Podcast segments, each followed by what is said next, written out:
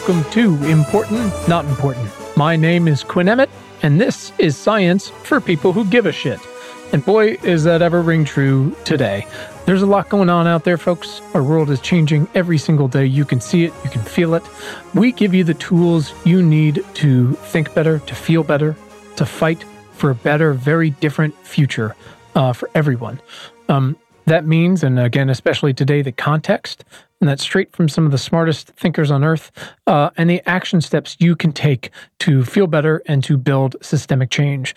Our guests are scientists, futurists, uh, journalists, farmers, uh, educators, CEOs, investors, engineers, even a reverend. Some quick housekeeping before we get started. You can send questions, thoughts, and feedback to us on Twitter at importantnotimp, or you can email us at questions at importantnotimportant.com. You can also join tens of thousands of other smart folks and subscribe to our free weekly newsletter at importantnotimportant.com.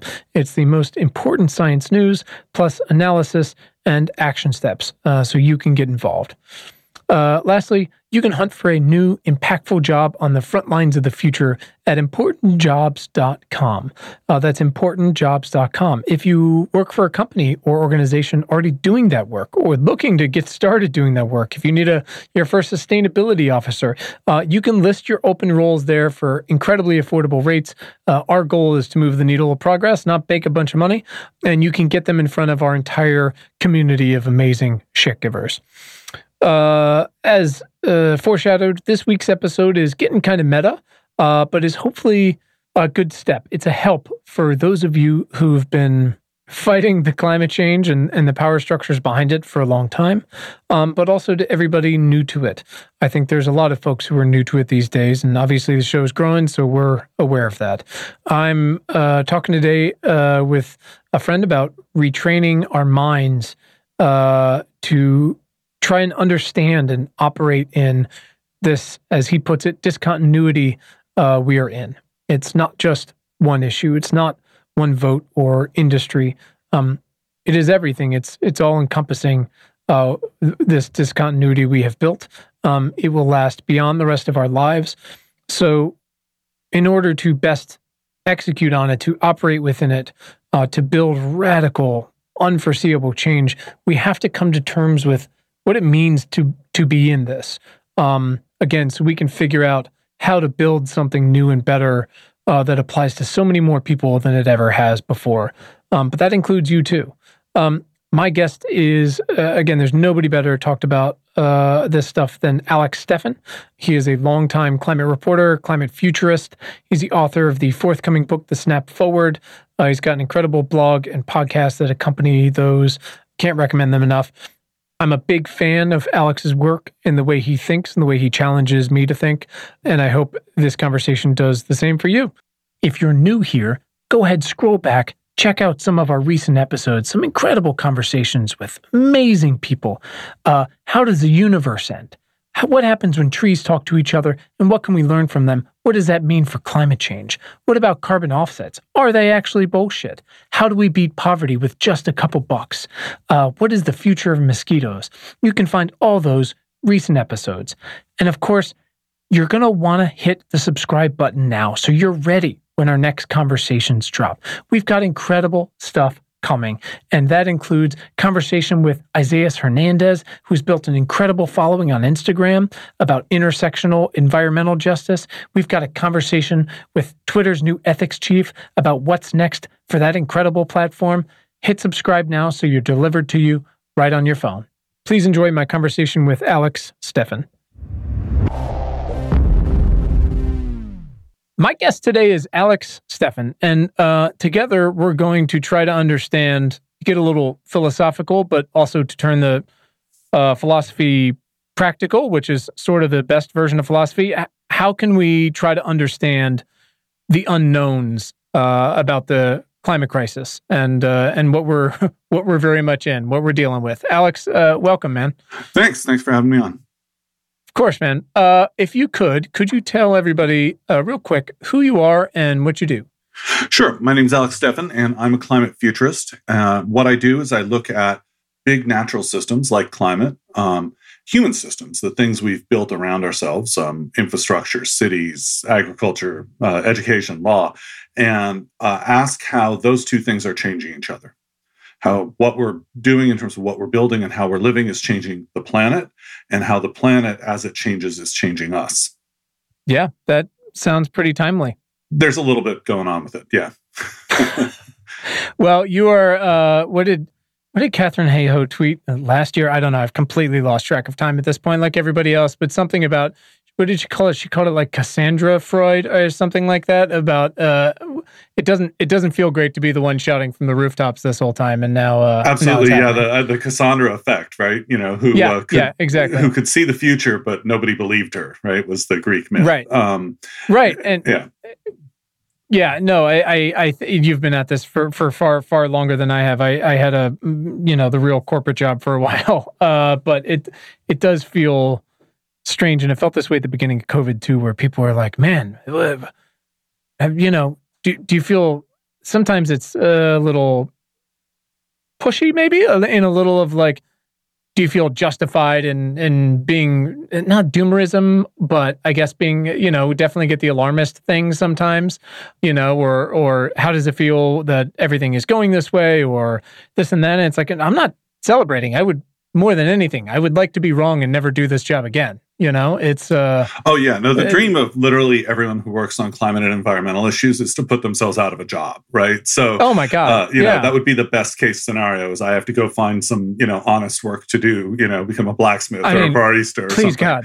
Yeah. You know, yeah. You know we um, we talk um, one of the organizations I really love to support is called Alex's Lemonade Stand. It's a pediatric cancer organization. And we've had their executive co-executive director uh, on a few times. It was started by his late daughter Alex, and you know he talks about that all the time. He's like, I don't want to do this fucking job. Why would I? Why would I want to work on kids' cancer all day? It's like it's literally the worst thing in the world. Like my daughter died from it. I want to put myself out of business as soon as humanly possible. Exactly. And uh, you know, as as complicated as uh, as cancer can certainly be, the more we find out about it, it's not some monolith. Um, unfortunately, these, like you said, uh, the the climate systems, our ecosystems, the the societal and economic systems we have designed, and the way they all intersect are just a tad bit more complicated and uh, affecting everyone. Yeah. So, well, I was going to say that uh, you know one of the real difficulties about this moment in time is that we are experiencing negative consequences and we're all pretty aware of that now right people at this point either understand it's happening or are actively denying that it's happening right? Um, very few people are sort of you know haven't heard that things are changing at this point. Right. Um, but we are very much you know we all grow up in our own contexts. We all are educated and and trained you know to do certain jobs to do certain work um, to think about things certain ways. We're surrounded by media and culture that tells us you know hey here's what's important here's what's cool here's what's worth looking at. And it, the the really difficult thing about doing this kind of work is that the first step to understanding what's going on is understanding that everything has already changed right that we're in what i call a right. discontinuity right? That that yeah. that the experiences and expertise that we acquired before don't really work now, and the systems mm-hmm. we've built around us were built for a world that no longer is the world we live on in very literal ways. Um, sure, and it can be very hard when you know when the when the first thing somebody tells you is okay now like okay this is going to be easy. You start by just changing everything you thought. Right? And then we'll take the second step right? That's sure, sure. that's that's difficult. And you know all of us are attached to what we know right? Some of us a lot more than others. Some of us have you know financial incentives to not sort of see things change you know? Um, uh, maybe we, you know, somebody works in a polluting industry, or somebody has investments in those industries, or um, you know, somebody lives in a place that is guaranteed to be hit hard by the changes that are coming, and they don't want to sort of face up to that. They don't want to see their property value drop, for example. You know, some people have direct incentive to not want things to change. A lot of us have sort of indirect and emotional incentives, right? It's hard to think about things changing. It's overwhelming. It can be depressing. Um, the reason why things are changing uh, stems from a failure of of our civilization to take care of the basic realities of human life, the, the nature around us and how we treat each other. And so, you know, a lot of people have a have a have a barrier to wanting to see how much has already changed now. And it for those folks, and, and I think almost all of us have some part of that in us, right? Something that we sure. don't want to acknowledge has changed. For those folks, for those of us who are in that position, that first step of just acknowledging how profound a change in era we have gone through can be impossible, right? Yeah. There are people who just can't make that leap. There are also a lot of people who don't want other people to make that leap right? Sure. You know, I mean, uh, we live in the midst of one of the largest disinformation campaigns ever launched by human beings, right? The the denialism campaign around climate change, you know, what sure. I call predatory delay, and uh, you know, and so in the midst of that, each of us is in this unique position of having to first of all swallow this really big pill of understanding, right? You know, that like yeah. the entire Earth is different than it was a hundred years ago right? Yeah, it's the Matrix moment. Yeah, exactly, exactly. And then we have to figure out how we feel about that and what we do about it and how we respond to that reality, right? You know, that's the first step. There's a doozy, you know.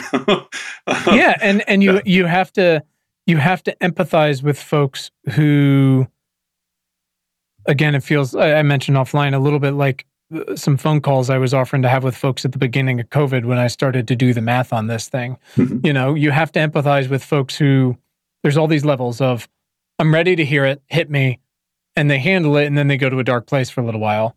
I'm ready to hear it and then and then it turns out they're not. Um, or I can't deal with this right now. I've got enough just day-to-day shit on my plate. Um, and then of course there's the denialism side of it. But you know, it's it's a little harder when you've been in this thing for a long time and and you have to you know it's it's breaking the news to folks. As as my wife has said like i have developed the unique ability to be the bummer in every single conversation no matter the subject you know? Right. Like i can i can ruin just about everything. And it's not the world's most fun superpower. Um no no. but, yeah. you know le- learning how to how to talk to fe- people and how to shepherd them along because we need all of them uh, is something that is that is important. Um, and and as much as I want to talk about uncertainties today, you know, like you said, there are certainties that have already happened. Um, clearly, I mean, just look outside. Like those things are happening, and the fundamentals that that are that are the catalysts behind them, like are, are already there, and we can explain those to those folks. And then, like you said, that's a big enough ask. But to go, and then when they go, like, what's going to happen? You're like, I mean, I think, I think, I think these things will probably happen, and they're entirely different than anything we've ever experienced since we, you know, bred off from Neanderthals. But, but here's the deal: that's a tough one. Yeah, absolutely. That's a tough one. And I mean, that is the essence of you know when I talk about the snap forward, the title of my yeah. forthcoming book, and my yep. and the newsletter and podcast that I'm doing now. When I talk about the snap forward, that's what I'm talking about. Is that each of us has this process ahead of us. Some of us are already in the midst of it. Some of us are just starting it where we are in a very short period of time going to be forced to to try and understand how much has changed and how many like uncertainties are built into that but also how much we definitely know right we know yeah. that things are already not the same as they were and will never be again right that's yeah. just a, a baseline um, and there are lots of parts of this that are uh, that can be you know extremely discouraging um, you know, to to work on these issues is to have to process on a regular basis really bad news, right? Yeah. But that's not the whole story. I don't even think it's the largest part of the story, right? There's certainly a lot of change happening. Uh, there's the planetary crisis itself, climate change, biodiversity and ecosystems, toxics, invasive species, you know, uh, topsoil loss, water pollution, et cetera, right? There sure. are a whole mess of issues that are related to how we interact with nature. And the news on all of those fronts is terrible, right? I mean, it's, it's, it's not going well out there, you know, in case that's yeah, news to right. anybody. Um, you know, and the ways in which it is worsening um, are increasing the odds, right? As these problems interact and interconnect, they're accelerating each other and they're increasing the odds that we hit if not catastrophic tipping points, at least a whole lot of small tipping points where a system that was working, you know, an ecosystem that was kind of hanging on suddenly collapses, right? Uh, you know, a thing that was working suddenly ceases to work the way we have expected. None of that is good news, right? And and um, and it's it's huge. It's hard to get our heads around how how powerful that shift is, right? It is so powerful that it's changing the rules for human societies, right? And that that is the the nature of of the problem, right? That uh, you know that when we talk about the planetary crisis, the crisis is that we're still doing old things, but we live in a new world, right? On top of that, you have the problem of we have long assumed that nature and environmental problems are out there somewhere you know that they're they're they're things that are happening out in the woods out in the mountains. They're things that you know that hikers and fishermen care about you know or whatever right? Right. Um, shark can't eat you if you don't get in the water. Right right you know exactly. And you know and so we have really underestimated the degree to which changes in the natural world are triggering even larger changes in the human world especially because we've been in denial, we've delayed, we've put things off, we've not acted. And so there's this enormous torque built up yeah. behind every human system on earth, which is as we recognize what's happening, that torque is getting released. And the changes that we're seeing are happening faster than we've ever seen things happen before. And we're just at the start of that roller coaster ride, right? So you have yep. the natural world, but then you have the human need to respond and react. Sure. And it can be really hard in all of that to see that that need to respond and react is also an amazing opportunity right? That we that's have the, that's the clutch. we have the that's ne- what we're holding on to. Exactly exactly. We have the necessity of remaking everything. It is possible to remake most things in ways that benefit most people more than our current like what we think is going on now right? Sure. And yeah. and you know, I actually have found that the more that I engage with this discontinuity, with the need to snap forward, the more optimistic I feel about what we can be doing. Right. But, you know, again, it takes some new attitudes. And one of them that's really hard is we all want there to be, we want there to be an orderly transition.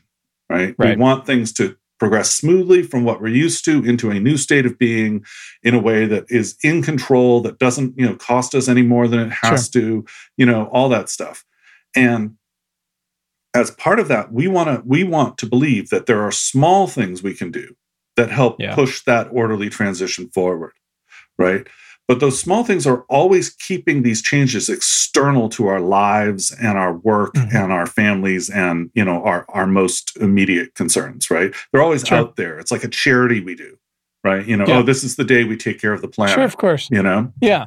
And, yeah yeah yeah. yeah and and and that's not how it is right? I mean you know this is in fact the context for our lives is this change. It is the main sure. context. Whatever else we think is going on part of the discontinuity is that we can no longer keep nature out there and and the human world here and our lives you know right. how we want them to be within it.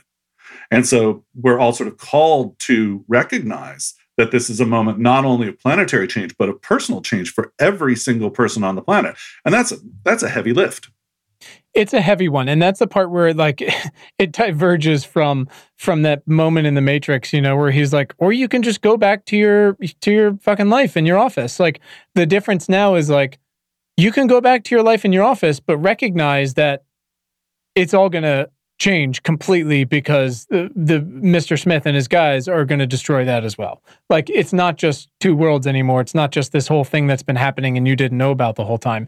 That thing is going to intersect with with your day to day that has felt safe and boring and and it, everything is going to change and it's already changed and it's going to be actually really difficult for you to not only comprehend what's coming, but what has already happened. You know, when we see the heat that's you know, what did they say this week? Uh, you know, basically all, all the salmon in the river in Washington are gone. They're they're just like that's it. They couldn't survive the heat. Or the billion starfish in the Pacific Northwest Northwest that just didn't survive the heat wave. And you're going like, how can that happen? You're like, well, that that's the easy thing to understand. That's literally just temperature.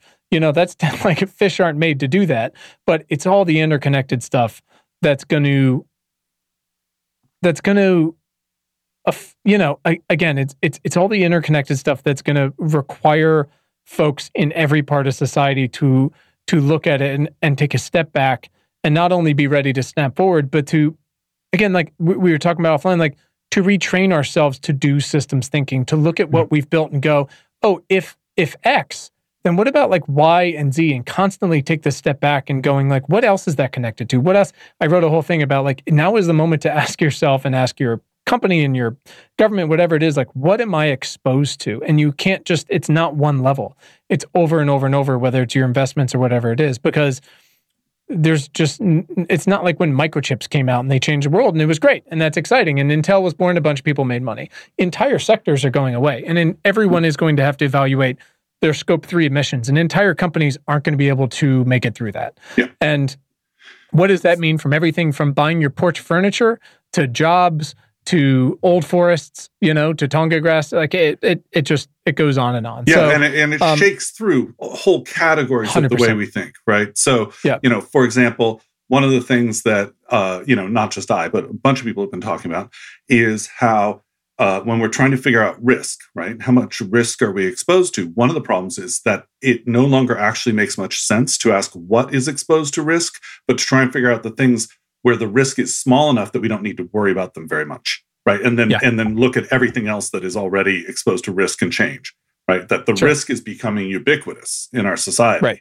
um, right especially the risk that things will not be as you initially planned for is totally ubiquitous in pretty much every aspect of human society pretty much everywhere right now yeah. right and there's some things where you know hey you don't need to worry about that for now or like that's way down our list of concerns but you know that still means there's a whole lot of things above that on the list, right? And hundred percent, yeah. Know, and and so there's that that initial problem. There's also the problem that we are we are used to trying to think of of of these things being things that will get fixed, right? Like, oh, we're exposed to this environmental harm, like a toxin or air pollution. Well, we got to pass some laws, we got to do some things, and it's going to be fixed in the best case scenario, we're going to respond to this massive set of ecological and climate problems and stop things from getting worse, or at least not much right. worse. That's the best right. case scenario. We're going to spend the rest of our lives living in the consequences of what people didn't do for the last four decades. And you know that's that's a bummer. Um, it it it really sucks. There's you know there's no other way around that, right? That that no. was a a horrible, you know, it was a crime. Honestly, it was a crime against 100%. you know against humanity to have done that. Um, and we did know better. We knew better at the time. People have been saying we should have done things differently for five decades now, right? You know, I one of my first gigs as a young reporter was going to the Earth Summit in 1992, right? right. When everyone knew every single leader of every nation sure. on earth knew these were problems that were serious then needed to be addressed et cetera right but we've had this campaign of disinformation. We've had campaigns of civic sabotage and predatory delay that mean now we just live in the world where that already happened. Yep. Right? The planetary crisis we once were seeking to avoid has already occurred. And we now live in the midst of it and we're trying to contain its magnitude. Right. Right. But part of the problem with this legacy of thinking somebody's going to come along and fix these things is that we also have that thinking about our own lives right? You know, I talked about how we have this idea of like, oh, what are the simple things I can do, right? Treating sort of you know the, a, a, planetary crisis that's changed the era of human civilization as a charity sure. we can set aside. But we also have yeah. that in our own lives. Like i can't tell you how many people i have talked to in my life who are like great so what do we do? Should we all move to alaska? Like you know do you oh, have a bunker? Like how Every do day. how do i do a thing right now that will just make this go away for me even if it's an extreme thing as long as sure. it locks me back into certainty, right? Like as long as I can say, if I built a bunker or moved to Alaska, you know, or invested all my money in clean energy or whatever the the thought is that a person's having, grow backyard food, you know, that that's going to return me to a state of certainty in my life, right? And that's not possible anymore, right? We have to. Part of the difficulty here is we have to become native to the demands of this moment right? And one of those demands is that we we are going to have to be dynamic and adaptive for the rest of our lives. That's just well for de- generations to come. That's just how it comes now. And sure. if it were as simple as, hey, you know, all you need to do is move to Alaska, right? Then it would be horrible, but it would be solvable, right? It it wouldn't sure. be confusing and difficult. We wouldn't be in a discontinuity we'd just be, you know, in pardon the language, a shitstorm, you know? Sure, um, sure. But a shitstorm ends and it's easy to understand and it's a thing you get over and it's a thing you get through. It's like strep throat, right? Exactly. It's, it's pretty clear. it doesn't just yeah, keep exactly. fucking changing. And and that is the thing that we have to be ready for because this is how I mean, this is how compound interest works. Yeah. You know? Um, and the problem is what happens when compound interest is, uh, you know, is mixed with uh, living systems upon we have not only relied but uh, exploited the entire way. So, um, I, I, this is exactly where I want to go today, right? I, I you've spent so much time and so much of your career, like you said, since since 1992, like on your first job, when everyone's like, "No, we get it," uh, comparing the past to the present and comparing the present to the future and going, these aren't the same and they won't be as long as we're around, right? Yeah. So, not only like documenting all that, which is very important, like everything that's changed in this relatively incredibly brief time scale of, of modern humanity, but also, and again, this is what I was saying offline, like trying to look forward, trying to extrapolate from the facts on the ground we have now as far as we can and asking questions about our options going forward, about our storytelling going forward, about how we measure things going forward, about how we what our expectations should be, how we set our attitudes, how we build policy, how we talk to each other, and what the second order effects all of all of those things are. Because I mean, I think especially you know, like with kids, like trying to understand the uh, unknowns in a lot of situations is a fool's errand, and and this is obviously a very specific version of that. Um, but my goal, whenever I'm sort of welcoming people, uh, you know, to to the sort of funeral home that is the the climate movement at times, is is to be transparent and practical about. Look, the, okay, you've seen some shit either happen to you personally or your your hometown or where your parents are or a loved one or some species you care about or a forest whatever it might be welcome. Here's the real context behind that. But then also trying to be, and I find like this is so important to be as transparent, but also as practical as we can about what mm-hmm. we, what's coming, but also what we still don't know. And I think, like you said in the email to me, like how unlikely it is that those unknowns might end up being advantageous to us. Yeah. Um, but what it means to have to take on radical global uncertainty. And again, that is that is why people say, can't I just build a backyard garden and this is fixed? Can't I just go to Canada, which by the way got bad news, it's not going great. What does it mean as a society for primaries in our election system, you know, for for all of these things because that is what living and I and I've I've transparently stolen this word like living in a discontinuity is is becoming comfortable like you said being in it, but being comfortable and now becoming a species and a business or a family or a person that is defines himself as being adaptable because otherwise it's just going to be mentally and spiritually and practically very difficult to get through this thing, much less to contribute yeah. to arresting it in any way possible. Um, so one of the things like I, have loved in your in your blog and podcast coming up, and I'm sure is going to be a big part of your book is you've written about how control, for example, which is exactly what, like you said, is how we've defined ourselves as these orderly transitions, um, whether it's in in business or the stock market or or Congress, where we've got a bunch of people who've been in power for for forty plus years, right? But that's inherently what we're just going to have less of, and how it's just not an option any longer.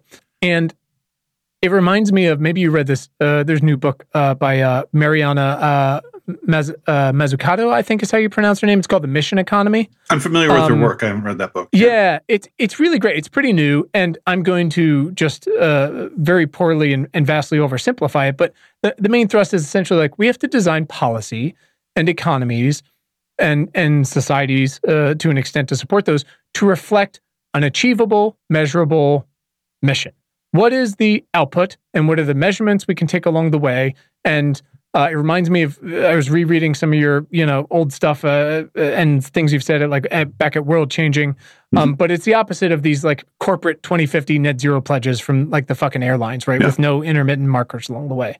So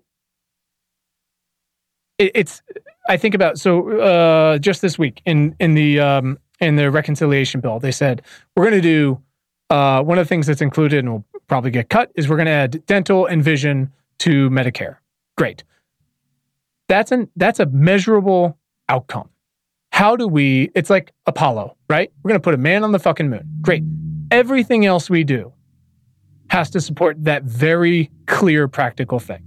And it's the same thing as not net zero, not some vague term that literally nobody can agree on, but just zero emissions. That's threshold, that's table stakes, that's an outcome that's not up for debate. Mm-hmm. And everything else from how we fund it and who works on it and the decisions we make along the time uh, uh, along the timeline, how dynamic we are, has to support and be able to stand up to that one thing. Again, from our societies to the cars we buy to debates, whatever it might be. My question is is do you feel like we can do that? Do you feel like we can rewrite our policy making, well, our economies and our societies to do that? I think anyone younger than you and I has no other choice because they were born after 9 11 and they're like, this whole thing has to be redone. Like, we don't have a choice. I don't care about your investments because I'm not part of the stock market, anyways. They're like, it's a zero sum game. But knowing what we know, how, how possible do you feel like that is? And how do we get ourselves to that point where we're willing to make those bets? Yeah. Well, I mean, I think that the first question we have to ask ourselves um, is what are we trying to do? Right? Yeah. What what's the goal? And I mean, we can say some things that we probably all agree on that like one of the goals is to have, you know, a a long-lived uh, you know human civilization that gives many people the opportunity to live rich full lives um, you know sure. is you know stable and equitable and whatever we you know we can we can have some some notions about what human goodness is but sure. really the the the critical thing is we don't know what the outcome we're seeking is and we don't know that in very real terms because we haven't engaged with the reality of discontinuity right? That really the number one step we face is understanding the right. situation we're in. Because sure. right now, the number of people who understand it, I mean, I I sometimes half jokingly say, you know, that you know, very few people, perhaps no one, has fully engaged with the reality of discontinuity, right? It's hard to do. For sure. It's hard no. to do. But we're not built to do that. no, we are built, our brains are built the exact opposite way, right? We look for right. pattern and continuity. And, but also sure. we are surrounded by a, a, a political and, and uh, societal context that really values continuity. Um, it values the continuity, not of like the long continuity of humanity, but the continuity of what's making money right now. Like, where mm-hmm. do people have their investments? You know what's my property value? You know how's my index fund doing? You know how's the bottom line on the company et cetera. And people really do not want to rock that boat. And we want to believe that there's something we can do that will that will maintain that fundamental continuity moving forward. And so we think about things like policy as the answer right? We're going to get policy that's going to change sure. this right? First we get the laws and then everything changes. But that is uh, it, it's not working and it's not going to work because we until we wrestle with discontinuity we can't acknowledge that there are people whose interests radically diverge on this right yeah um, if we're being blunt the interests of like you know uh, of coal miners and oil executives and you know miami beach real estate uh, developers diverge strongly from yeah. your interests and my interests and the interests of most people right there's not a happy medium there, right? The myth is we're going to bring everyone to the table, we're going to get everyone to agree, and then we're going to move forward, right? In sure. an orderly way and go from this you know this this world to a new world a new normal that works better and you know that that leads to all sorts of problems not least of which is it makes it very easy for people who don't actually want to change at all to sign up and say we're part of the change, right? we have set a net zero goal by 2050. We're going to be net zero.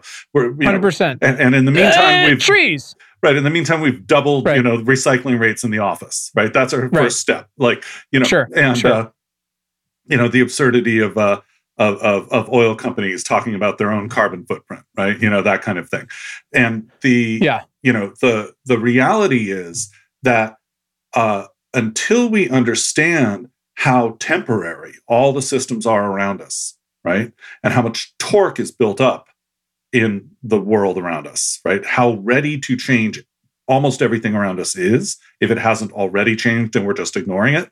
Um, until we understand that, we can't design rational outcomes, right? The first step here is understanding how different from our expectations the world has already become, right? The first step is the snap forward, right? And and you know when we talk about things like how do we get Congress to act or how do we do these things, I don't believe that there is a way to fashion the politics, the culture, you know, the activism, the business practices, you know, the innovations that we need without first accepting the inherent conflict here between the need to move fast and acknowledge the truth and other people's need to move slow and their denial of reality right? You have to you have to see that as built into it because that is that is why nothing has happened so far you know? Yeah you know it, the, i think about it though and and you know not to be it's hard not to be kind of ruthless when you look at what's already happening and what's already baked in and how many people are already suffering or will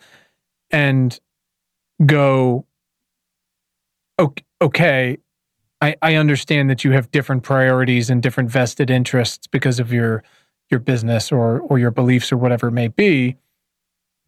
But I, you know i don't have we don't have i don't have time and we don't have time to get you on board. If you if you're not yeah. Like like you said we're we, we're not explaining it to anybody anymore. I mean i wrote about this in our newsletter today. Like we don't have the bandwidth to like convince anyone anymore. We're, that that's past. You get it or you fucking don't.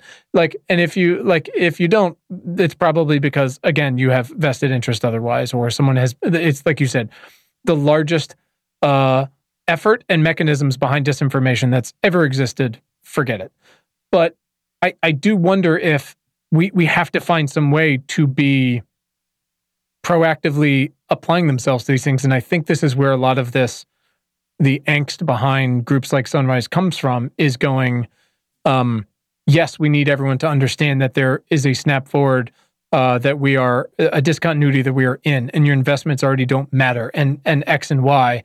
But at the same time like we had to do this stuff yesterday and so we actually have to be acting in the meantime. And if you're not on board then we just have to get to 51 votes type of thing. You know it's it's yeah it's well look i don't I mean, we it's, could it's we could craft we could craft a politics i mean we, we could certainly craft an imaginary politics that would take sure. take us yeah, forward in enormous strides right i mean of course the, the the real secret here the the sort of open secret to all this is we already have so many amazing solutions right there's so oh many God. things we yeah. already know how to do Solar is like free.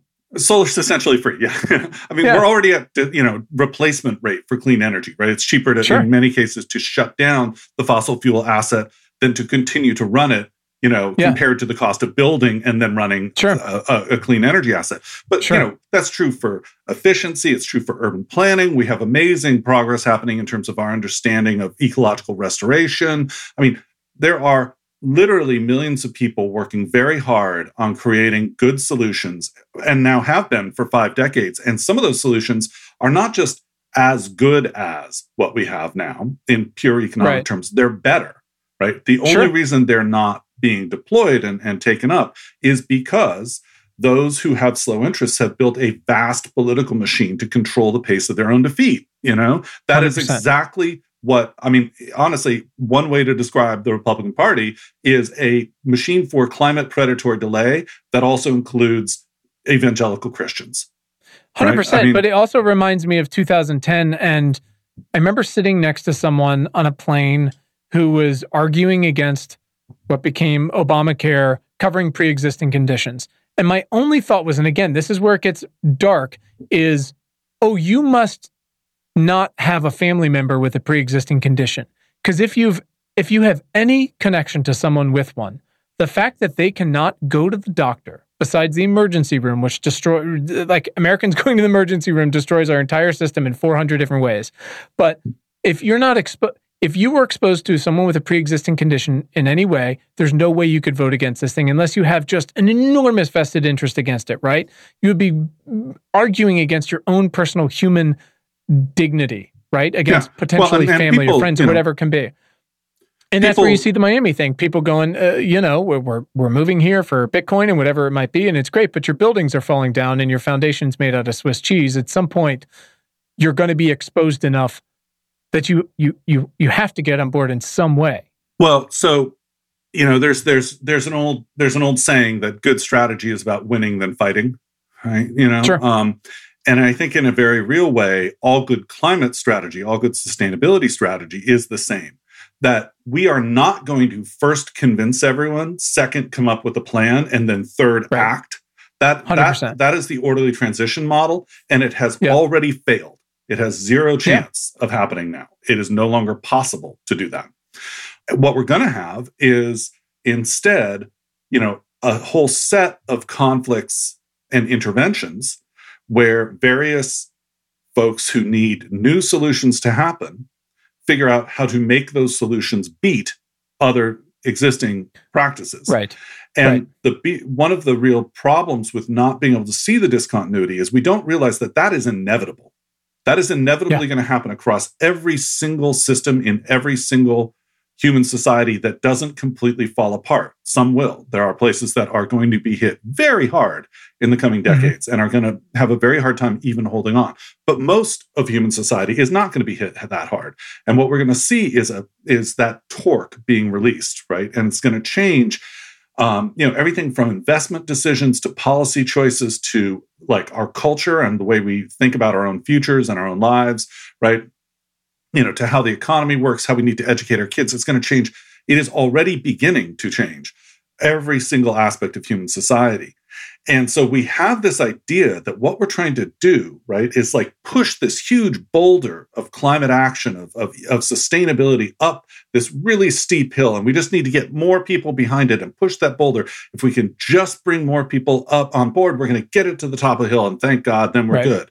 But that's not the situation we're in. The situation is the boulder's already at the top of the hill, right? right. And there, and we want it to roll down.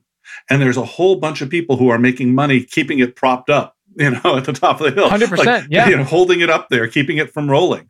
Right? right. And and the sooner it rolls, the better it is for almost everybody in society. Right. The only people for whom it is not better are those people who have, you know, slow investments, slow, you know, slow uh, priorities they can't get out of. And frankly, sure. that's a that's a small number of people, and you know, they're doing the wrong thing they're doing the wrong thing. They need to be, you know, our concern should not be focused on them. Our concern should be focused on our kids and their kids and our grandkids, you know, right. great grandkids. Like we should be thinking about who really benefits and who really loses and how many people are what, what's the greater good for the greatest number and absolutely the most rapid climate action sustainability action you know the ruggedization of our systems and cities you know the, the, the creation of sustainable prosperity the acceleration of change these are absolutely good for way more people you know billions oh, yeah. more people than than slow progress quote unquote would be but also Stewart Brand has that great quote that like the greatest good for the greatest number will always be about future generations because most of the people who will ever Haven't live have not yet. yet been born. Right. Sure. And so if we're talking about what is right and fair and good, the immediate destruction of slow systems is what's right and fair and good and and the rapid in, you know implementation of sustainability solutions you know of ruggedization of restoration of the things we know how to do and we know that those things by and large will leave us better off than what we currently sure. have right and it's only right. the inability to see what we currently have as brittle as about to fall down as you know as in fact losing us money etc because sure. of our current debate the inability to see that makes it look like we're giving up prosperity and wealth for some crazy broken you know ecological future but it's actually for most of us the exact opposite of that Sure. Right. We're yeah. giving up a system that's losing us money, that's exposing us to danger, that's like harming our children, right? That's making the planet unlivable and like human societies way more, you know, vulnerable and unstable for a world in which we have at least leveled off the threats to civilization and created the seeds for prosperity for a lot more people in ways that are more sure. ruggedized to the realities that we face today. I mean, I think the open secret of this moment is not how bad things are, it's how good they can get and how quickly if we sure. face up to reality, if we take that initial snap forward.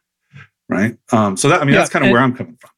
No, no, no. I, I agree with you. And, and this is the, the, when, when, when I, when when I'm like, you know, people were asked the questions, they want to engage on these things, or they say they want to engage, and I go like, you know, okay, how how much time do you have, and and how much you you want to really get into this, and and you have to start with this fact that, like you said, uh, how, okay, how do we get into a discontinuity, and you dial it down to first principles.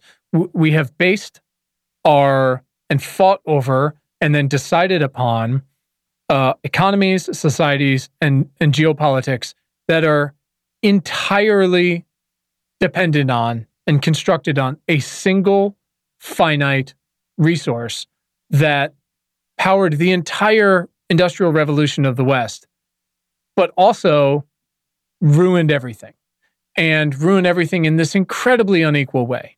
Uh, and we've had, we've, you know, it's it, it's like when people talk about, uh, you know, uh, their ex partners and talking about ignoring red flags and things like that. It's like we've ignored so many red flags, and then you get to something like COVID, and and Ed Yong in the Atlantic had this great quote about, you know, it's like a flood going down a sidewalk and it's leaking into every crack that's been there along the way, and and my version of that that I've harped on is is essentially, you know, it, of course it started before this, but for for mainstream Americans, March whatever it was, 13th, 2020, whatever that Friday was, when everyone's like, I'm getting my kid out of school. That was our pop quiz. And that was our pop quiz. And the, the, the quiz was what are all of the decisions that you as a society have made up to this point? Now we're going to see how they hold up. And we failed on most of them. And so many of them come down to, oh, this thing, this resource that you've built everything on, both by design and by necessity to the people in charge, which mostly look like guys like you and me, it made millions of people sick with pre existing cardiorespiratory conditions. And now you've got this relatively unique virus that comes along. And it's kind of like this perfect virus. It's less deadly than SARS, uh, which is good on one hand, but on the other hand, that means it can get spread everywhere. And it attacks our cardio, uh, respiratory, and cardiopulmonary uh, systems in, in these crazy ways. But if you've already got these pre existing conditions, because we've got millions of black and brown kids that live within 30 miles of a coal plant or next to in Los Angeles, fucking untapped oil wells next to your school and your Freeways, house. Yeah. Exactly. You're already done. And that all comes back to that single thing. All the wars we fought, all these things. And like you said, we're not, yes, we're, we're in this discontinuity now because of those things, because all of these things are way more connected than we ever anticipated. Um, it's not just Mark Wahlberg movies and and what it, what oil exploded in the ocean when. It's what does that do over time to every one of these systems? And like you said, this this system that not that we want to build, that what we need to have started building forever ago, uh, is going to be so much better for so many people because in the past hundred years, all they've had is exposure to the worst elements of this thing.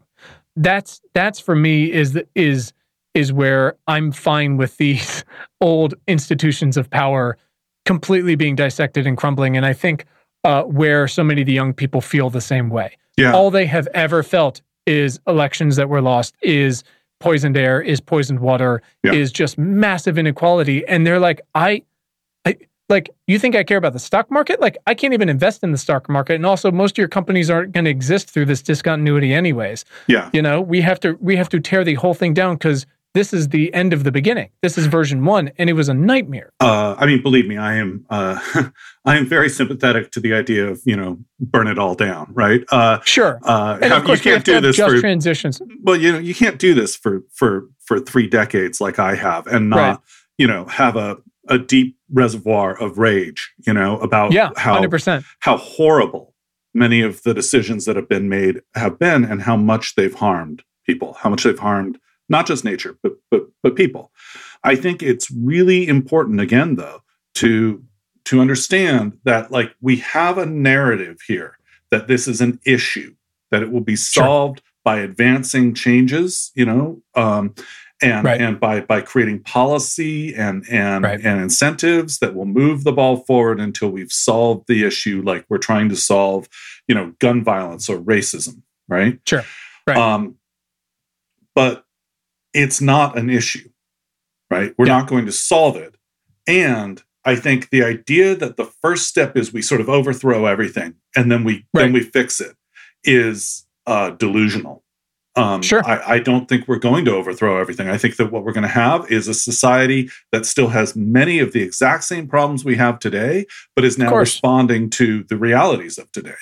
And well, in that, a lot of ways, they already are. Just because it's look, I mean, you you say who's leading the way on installing solar power, and it's businesses, not because they give a shit, but because it's better for the bottom line. Right. Like capitalism I mean, is still running the game. Way more way more people benefit from change now than benefit from delay. Way more people, and that includes 100%. investors and companies and national governments, 100%. you know, et cetera. It includes all the halls of power, right? The uh, you yeah. know, there are slow nations, but most nations are fast. Right there are there are no, slow political I, I, parties, but most political parties are, right. are are understanding that they that they need to start becoming faster, and and sure. that you know the important thing to understand, I think, is that we still keep trying to grapple with this as something that we're going to find a way out of. But it's not sure. a thing that we're moving through. It just is reality now. It just right? is. And yeah, and so we all of the questions that we had before still exist and they're not going away. We're not going to like solve every societal issue with the with the, you know, with the move towards sustainability and ruggedization and sensible sensible ideas we're going to remain in a situation where some people are deeply disadvantaged and horribly tragically compromised. In fact many more people than today.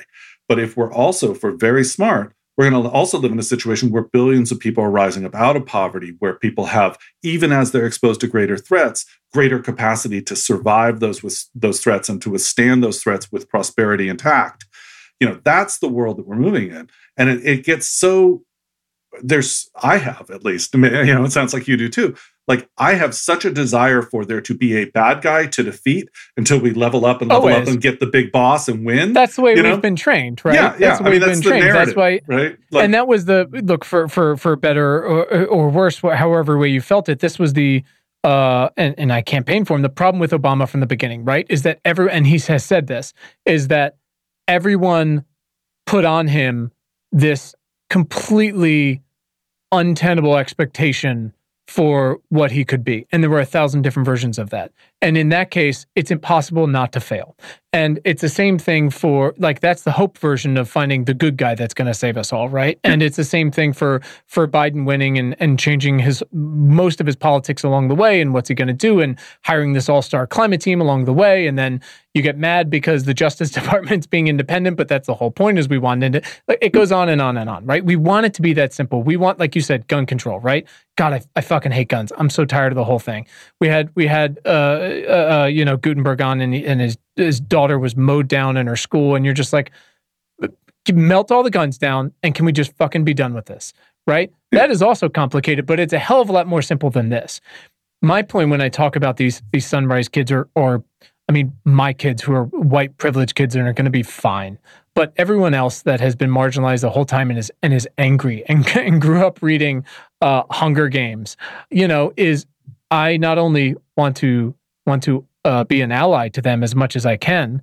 My goal is is the the outcome. The means that we get there requires everyone, right? So it means empathizing with them and allying with them in the same way that when uh, CEOs or investors or founders or whoever VCs call me about how can I take advantage of this as an opportunity, right? On the capitalistic side. And because they're like, look, we were invested in all these things and they're all going south, whatever it might be. It's looking at them and, like you said, going, these are the biggest markets that are ever going to exist, and it's not even close.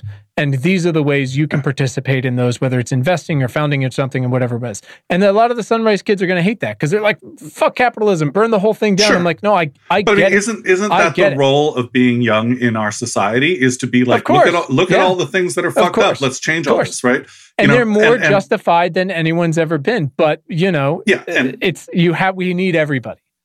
Well, I think that I uh, on the one hand I agree, and on the other hand I totally disagree Please. because I think that like yeah, the reality of this situation is that this crisis is a professional crisis, right? Most sure. of the decisions, in fact, almost all the important decisions about how things are changing or not in our society are made by people whose job it is to make that decision. Right. Of course. And the like people, you talked about with the disinformation. And, exactly. And the people who have you know the power to influence those decision makers right are also by and large professionals right? You know we're talking about classes of people who are you know on the one hand there's like the billionaires and so forth but just you know the top 10% in wealthy societies right are full of people who have assets have political access have education etc and that's like the top 2% of the globe right? And sure. so on the one hand yes do we need everyone in in a certain way? Yes but in the reality is that that most of the job is going to get done by that top 2% of humanity. Of course. And most of the job within that's going to happen, you know, with the people who who their actual work is to decide do we build, you know, a, a solar farm or a new coal plant? Right? Do we build yeah. a new highway or do we densify around a new rail line? Right? Do we, you know, continue to do what we're doing now or do we, you know, build a seawall and create a wetland and whatever to protect this city from rising seas. These are the decisions that that make that make the world. And I get frustrated and sometimes even pretty angry when people put on, for example, youth climate activists, the responsibility to change things because it's not their responsibility. They're doing exactly what they should do and they say, didn't "Hey, make this fucking mess." Well, and they have no power to change it. That's the thing. Yeah, we course. have to get real about power. Who has power and who doesn't? And in our world, it's people with professional training, investable income, and political connections, right? And you know, and good educations and so forth, who who have the power. And and yeah. generally, that's older people you know not always but generally. And generally it's people who are highly concentrated in the developed world and in the and in the parts of the of the developing in quotes world that are already pretty rich right? Like parts of china and parts of india. You know there are there are a lot of very wealthy people. Well we're the ones who are you know you and i are both in that group right? And we're the ones who are going to have to make these decisions. And i think it it starts to really get obsessive and it, becomes an obsessive belief in the power of truth telling to bring on an orderly transition when that is not what's going to do it right a recognition of reality like not the speaking truth to power part of it but the recognition that this has already happened and now we need to adapt to it that is sure. that is the revolutionary breakthrough in terms of changing the the behavior of people whose job it is to make these decisions you know? And and of i course. get i get very frustrated not because i don't believe in you know in climate justice or in youth activism or or et cetera. Of course i believe in these things. I've spent my entire life fighting sure. in many ways for these things. But we let ourselves off the hook. People like you and i and the people listening to the show and our friends and colleagues and you know bosses and so forth we let ourselves off the hook by saying we need everyone, blah, blah, blah. What we really need is we need us. We sure. need the people no, who fully. have the power to make the decisions to make the decisions, you know? Absolutely. And, yeah, that's and, the only thing that's going to get it there. I mean, look, yeah. the entire United States. I mean, we we mythologize this all the time, but but uh, you know, the future of the United States, uh, as much as the as Rob wrote about a couple weeks ago, like as much as the green vortex, as he put it, has worked the past you know decade almost inadvertently uh, but thank God it, it, it has made so much progress. Uh, you know, it comes down to this one senator from West Virginia, or, or the one uh, turns out very moderate senator from from Arizona. And and as much as uh, look, I, I'm for the kitchen sink approach. Like this is why I pick up the phone when someone calls and says Jesus Christ and says something dark like. What, what what can my company do to benefit from COVID? And I'm like, ignoring the fact that like you're a sick person.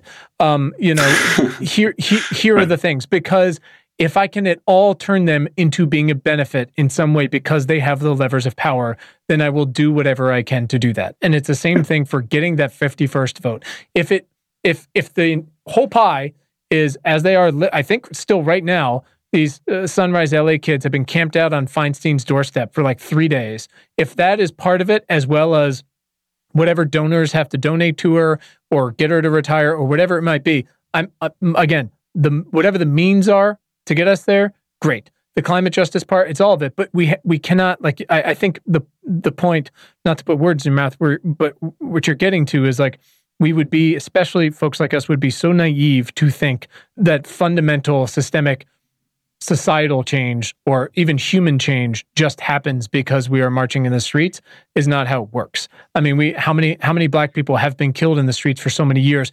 Millions of people marched last year. Millions of people across the entire world, tens of millions of people and and one guy barely got justice for kneeling on videotape on a guy's neck. That's what it took to get to that point. Like barely. So the idea that we're going to get rid of capitalistic society is is it's incorrect. Mean, it's black or white. That's not the way it's going to work. But I will do whatever it takes to, like I, have always put, just nudge the needle of progress as far as we can every time. Because I think, mm-hmm. I think any anticipation that we're going to do more than nudge it is naive. But I also think that if you, it's the what is the Japanese tenant, Uh, you know, one percent every day get looks doesn't look like much, but over time it adds up. You know, we have to do these things every time, and any win we get in on a state level, on a local level, on a federal level, international level for these non-binding treaties, whatever the thing is, I will push every day. Whatever the stakeholder is, because like you said, these people don't have power. They can camp out on our doorstep and it's great. And I support it. And any of these people are like, great, I'll send 200 bucks a month to Sunrise. Okay, great. But what can, what, what is your company capable of doing? You know, what is your, what, who are you close to that you can influence? Cause I will be ruthless and vigilante about getting us wherever it takes us uh, yeah. to get there. You know, so I, I totally, you know, I, I am with you. Um, and at the same time, I think one of the one of the things that I that I'm trying to help folks see is that our idea of how change happens, our model of change, is built on a model of of of trying to you know nudge forward, push forward progress on specific issues, right? Sure. And this is not an issue. What we face is not an issue. Right. It can't be fixed through activism. It can't be fixed through no, policy. of course not. Right? It can't be fixed but like but it also we can't respond those ways through the kind of power that we're able to marshal in these narrow avenues right sure. It, within a you know within activism that is at best partially effective especially when done by people who have very little power other than the power of showing up sure. and you know but also that can't be done in policy arenas where predatory delay and civic sabotage have pre-limited the outcomes available to such an extent that those outcomes no longer include what we need to do right? You can't win the fight because the fight is already set up to be lost, right? You right. can't if, fight if, and win. Let, let, me hear me out. Further, me if out. they've literally changed the fight, right? Hear me out. Exactly. Um, you know that that you cannot fight to win because the situ the the victory condition is no longer contained within the game, right? Hundred percent. Um, and so the the the problem we face, right, is that the is that the situation is that the world has already changed to a degree very few of us, if any of us, are really capable of grasping. It has already, right now, while we're talking. And everything around us is still oriented towards the previous understanding of the world, towards the old systems, the old ways of doing things, including activism, including politics. Yeah. Right. And so part of the challenge is having to understand that the recognition of that reality is itself incredibly disruptive, which is why so much effort has been spent to keep us from recognizing it, to keep us from discussing it, right? And it is disruptive not only to the people who have a stake in preventing change, but also it's disruptive to all of us who've acquired professional expertise or social standing or or oh, political yeah. power. You enjoy democracy. Yeah. Well, I mean, yeah who who are benefiting from the way that things are set up right sure and we have a lot of triangulation in our society where people are like well you know we're going to do this part now right well, you know big goals down the road we all want you know sure. uh, net zero but we're going to do this part now and people who are experts in doing this part now but doing this part now has become part of the way we deny the reality of our situation that we don't face sure. the reality that we are already in this massive discontinuity where everything we thought we knew no longer works. And right. where we do have a lot of good ideas, a lot of knowledge, a lot of insight into what we can do next, right? But we have to begin with the understanding that we're not going to change what we have into what needs to happen. It's already in discontinuity, it's already disrupted, it's in upheaval. And so what we're building is something out of that dy- dynamic right and that's a very different task than having people sit in at you know feinstein's office right i mean that may or For may sure. not be helping um it certainly i don't think it does any harm um right. but but we need to understand that what's already happened right we're not yet prepared for what's already happened and a big part of what i'm trying to say you know with the snap forward is that if we want to understand how to be effective in the world we have to understand first when we are right? We have to get Yeah. to when when we are and act from that premise. And that's so much of what we're trained to do about this situation is ineffective, not because we're bad people or or it was badly intentioned or that you know it was a stupid idea when it was created, but simply because it's of a different world. It's from a world Sure. we no longer live in. And and so, you know, a lot of what's going to need to happen in my point from my point of view is that we're going to need to win a whole lot of fights, right? You know, win a whole lot of battles and then go back and fight to have it integrate into a better society. Right? Sure. We don't have time to like take it stepwise and hope that in Right. 20 years policy comes through that brings us forward because in 20 years we'll live in a whole nother planet yet yet again. Oh, of course. Right. Oh, of course. And People ask me all the time. They're like, "What do you think college is going to look like in ten years?" I'm like, "Oh, this is the, we're we're for, forget like you think that's the thing that's going to change? Like it's it's wild, man. Did you read um or see um I'm sure you're familiar with Eric Holthaus, sure. uh, meteorologist and writer. He wrote a great book last year called The Future Earth, um and I I really enjoy it because it well it doesn't it's not as as necessarily uh, aggressive as as probably even our conversation today but the first part of it does set up like look this is what's baked in and is already happening. But this is the earth we can build over the next 40 years. It's going to be very rough especially these and he sections it off by decade. The next 10 and the 10 after that, and actually the, that second beat is actually going to probably be the worst of it but if we make monumental, encompassing, overwhelming progress along the way, here's the little benefits we might start to see for more people than have ever had help before.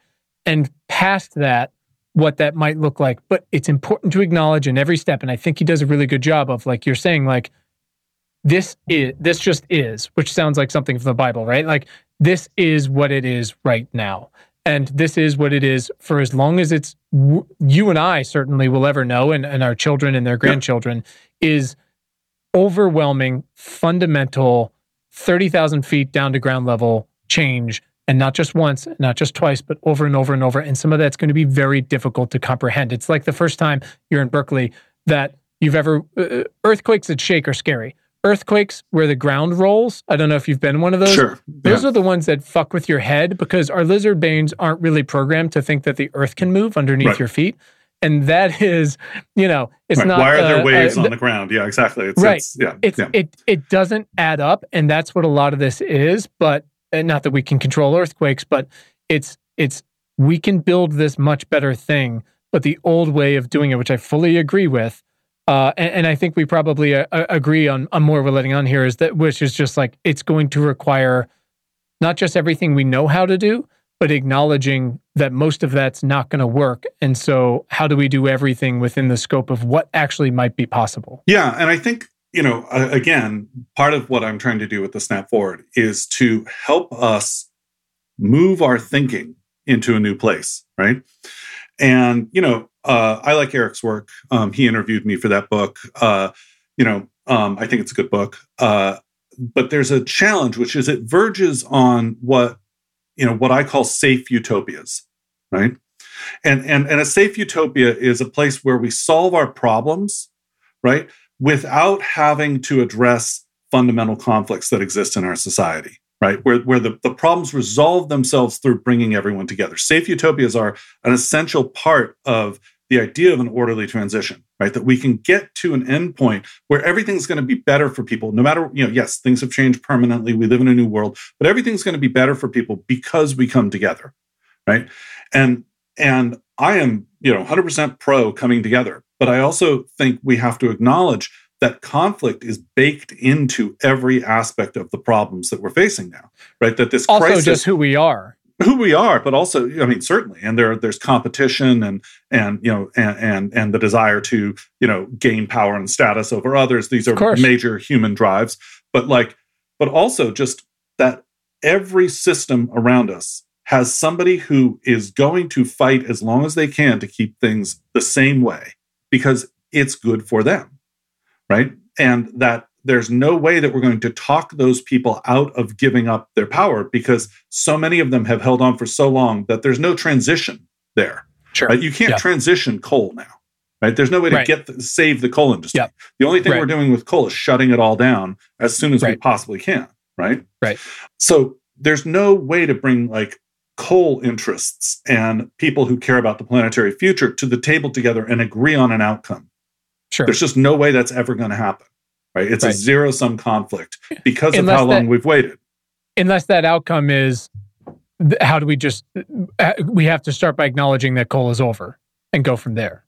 Yeah, I mean, but even I mean, we could have a whole discussion about the coal industry, right? Oh, God, yeah. because I, Uh, I yeah, think no, that I know. actually it's one of the biggest mistakes progressive politics has made is identifying coal miners as as an emblem of climate justice. I think it's Sure. catastrophic to our thinking because they're not right. When you are Sure. the person doing the crime, right, you are Yeah. not a victim of that crime.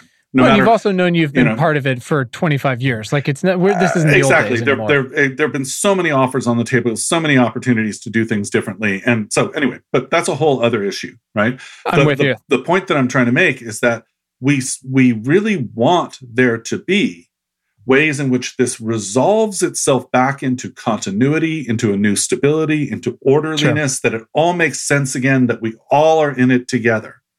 But that's not the world we live in now.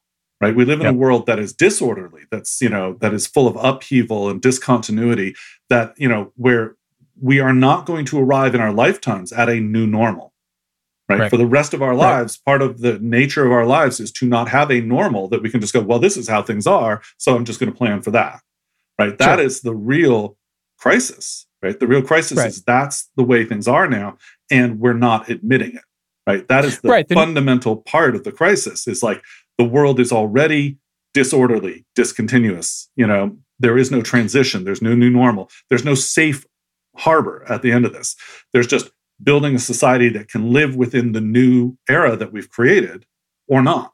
Right, and that's what I mean. I, I mean, I think normal then is if if if you use like a definition of what is your ex like can there be an expectation, and if you want to call that normal, the expectation needs to be unpredictable or unpredictable, uh, complete upheaval, Yeah. essentially. And and that's just what you're. I mean, everything comes down to setting expectations, right? I mean, Yeah. whether it's whether it's profits or participation. I mean, that's well, that's the more people who engage in a snap forward, the more people who take on like thinking about when we actually are and what that means, Sure. the faster we're going to find good solutions and be able to figure out how to assemble all these amazing opportunities we have and solutions and better ways of doing things into new models that work. Right. Sure. It's just we can't expect that the measurement of success of that is that we restore a new normal because Right. it's not in our capability at this point. Maybe our kids will, maybe our great grandkids will, but it's not in Sure. our capability now. And that's not the win scenario for humanity. The win scenario for humanity is we minimize the damage, we minimize the suffering, and we elevate possibility. Right. I mean, that's Sure. the win scenario. Hundred percent. Like, Hundred yeah. percent. I mean, that's yeah. We we can't change what age we were born into, but this is this is the job we've signed up for, which is just to begin uh begin the proactive undertaking of the transition as much as we can control it, which is very little. And the old ways not only don't work, but just don't apply in any way anymore. So w- work within the systems uh, where it's necessary. I mean, we, for instance, you have to pass this reconciliation bill to do anything, but what is literally the next step past that? And it has to be something that's just fundamentally different. Yeah, I gotcha. So listen, uh, we always want to end with specific action steps that people can take. And obviously, this is a much more philosophical talk than a lot of ours. But I- if you could spend a little time talking about, again, like what are the specific places, the, the specific questions people can ask representatives, for instance, the people with the power, or the specific places they can go to educate themselves or to level up so that they can feel like they are actually starting to, again, snap forward to acknowledge that we are in a disc besides the fact that they already listened to this fucking show like that they're in a discontinuity. I mean they already signed up for this thing. So where can we go? How can we get more people on board and rolling with this thing Yeah, well, I mean, you know, uh, one easy answer is uh, folks can sign up for my newsletter, which is uh, free and is available uh, on Substack, uh, or you can Google the Snap Forward. Um, and you know, a lot of what I do in the newsletter, or if folks want to support the the the, the newsletter, they can get a free pod or a paid podcast as well uh, Mhm. for subscribers. Um, and a lot of what I'm doing in both of those is trying to explore these questions. How do we think about it? What do we know? And I, you know, I do along the way, both there and in my Twitter feed, which is just at Alex Steffen, try and uh, refer to informative things that I've found. Right, like I, I do mm-hmm. try and uh, I try and do a lot of spotlighting of good stuff, stuff that's mm-hmm. interesting to think about. Um, I think that the biggest thing people can do other than starting you know there's there's the you know george clinton mind free uh, line free your mind and your ass will follow right i think right. starting by freeing our minds and understanding that we live yeah. in a discontinuity is the biggest thing any of us can do but sure. after that you know one of the things that we can all aim for is uh, having informed discussions with people in our lives, whether those are our elected representatives or our neighbors or our best friends or our colleagues, where we start to talk about these things not as something, not as an issue we have to do a thing on, right? Not like, hey, do we have sure. a climate giving program or what's your policy on climate, right? But yeah. as as a change in the world we need to adapt to. Right? Sure. Um, a thing that we need to now respond to as as a center of what's going on. And I think the more people who are even asking those questions, right? Including in our own families, right? Um, yeah, you know, 100%. How, how do we figure out if where we're living is a good place to stay? How are we going to talk with our kids about what's going on, right? You know, how, how are our kids being educated? Are they being educated to understand the vastness of the discontinuity they're going to live their lives in in a way that they're able to process right um, right in an age appropriate and you know caring kind of way um, in our professional lives are we acquiring the skills we need? Are we making the investments with whatever resources we have in the kinds of things that are going to you know thrive and prosper and make a difference in the in the world ahead right? In the sure. new right? You know or or aren't we? And if so you know like how do we figure that out? You know but also even in our own i think in our own lives trying to understand the what's going on, on around us not just as tragedy, right? But but as change, you know, that has tragic elements. It has loss, you know, sure. but it also has growth. And we can't see the growth because it's hard for us to see when we are, right? We can't see the possibility, we can't see the opportunity. But to my mind, one of the most important things that we can do is when we wake up in the morning and this thought hits us to ask what is opening up for us, not just what's closing down. Right? We're losing sure. species, we're losing ecosystems, cities will be destroyed, people will be impoverished, bad things are happening. But what else is happening? Right?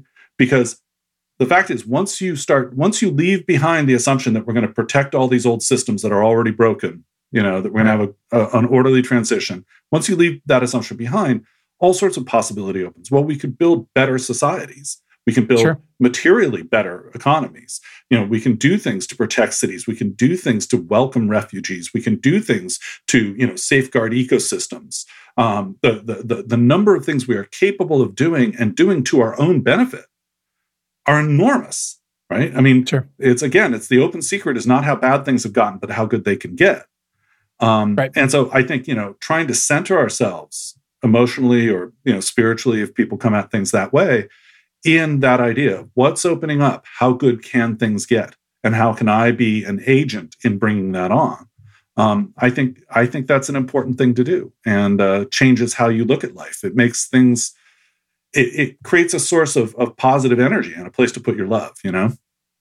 Yeah i'm fully with that. I mean you know one of our biggest things is is is it is um it is at, at the very least ineffective to take action without as much context as you can garner that's both reputable and informed and and worldly and and empathetic certainly um, and I and I hope this conversation and I love your newsletter and your podcast. I'm a big fan and I've learned so much from you over the years.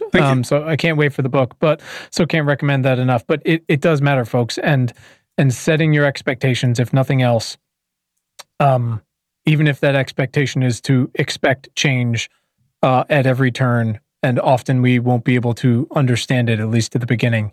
Um, is is necessary, but like you said, we won't just build these new orderly things. We have an opportunity to do things that we've just never done before. Mm-hmm. You know, we have never done immigration right. We have never done power right. We've never done these things. And I and, and when I say right, I mean in a just way, in a way that is all inclusive, where, you know, water and air and and shelter and food are those are table stakes Doesn't matter. That's what we do. We we don't do that in any way anywhere, and we can start with those. Um, Mhm. But we have to acknowledge they're going to be more challenged than they ever have before in ways we can never comprehend again. Yeah. Um, but it is our job, like you said, of this generation to to begin to change the thinking for folks, for ourselves, and for everyone else, so that we can take those on in the most effective way we can. Exactly. Um, Yeah. I know you got to get out of here. I, I really appreciate it, man. Thank you so much. Absolutely. Thanks for having me on, man. It's it's it's really great, and um, I really appreciate the the support and the encouragement uh, that you that you've shown. And you know, let's let's keep in touch. Thanks to our incredible guest today, and thanks to all of you for tuning in. We hope this episode has made your commute, or awesome workout, or dishwashing, or fucking dog walking late at night that much more pleasant. As a reminder, please subscribe to our free email newsletter at importantnotimportant.com. It is all the news most vital to our survival as a species. And you can follow us all over the internet. You can find us on Twitter at important not imp. Just So weird. Also on Facebook and Instagram at important not important. Pinterest and Tumblr, the same thing. So check us out, follow us, share us, like us. You know the deal. And please subscribe to our show wherever you listen to things like this. And if you're really fucking awesome, rate us on Apple Podcast. Keep the lights on. Thanks. please. And you can find the show notes from today right in your little podcast player and at our website, importantnotimportant.com. Thanks to the very awesome Tim Blaine for our jam and music, to all of you for listening, and finally, most importantly, to our moms for making us. Have a great day. Thanks, guys.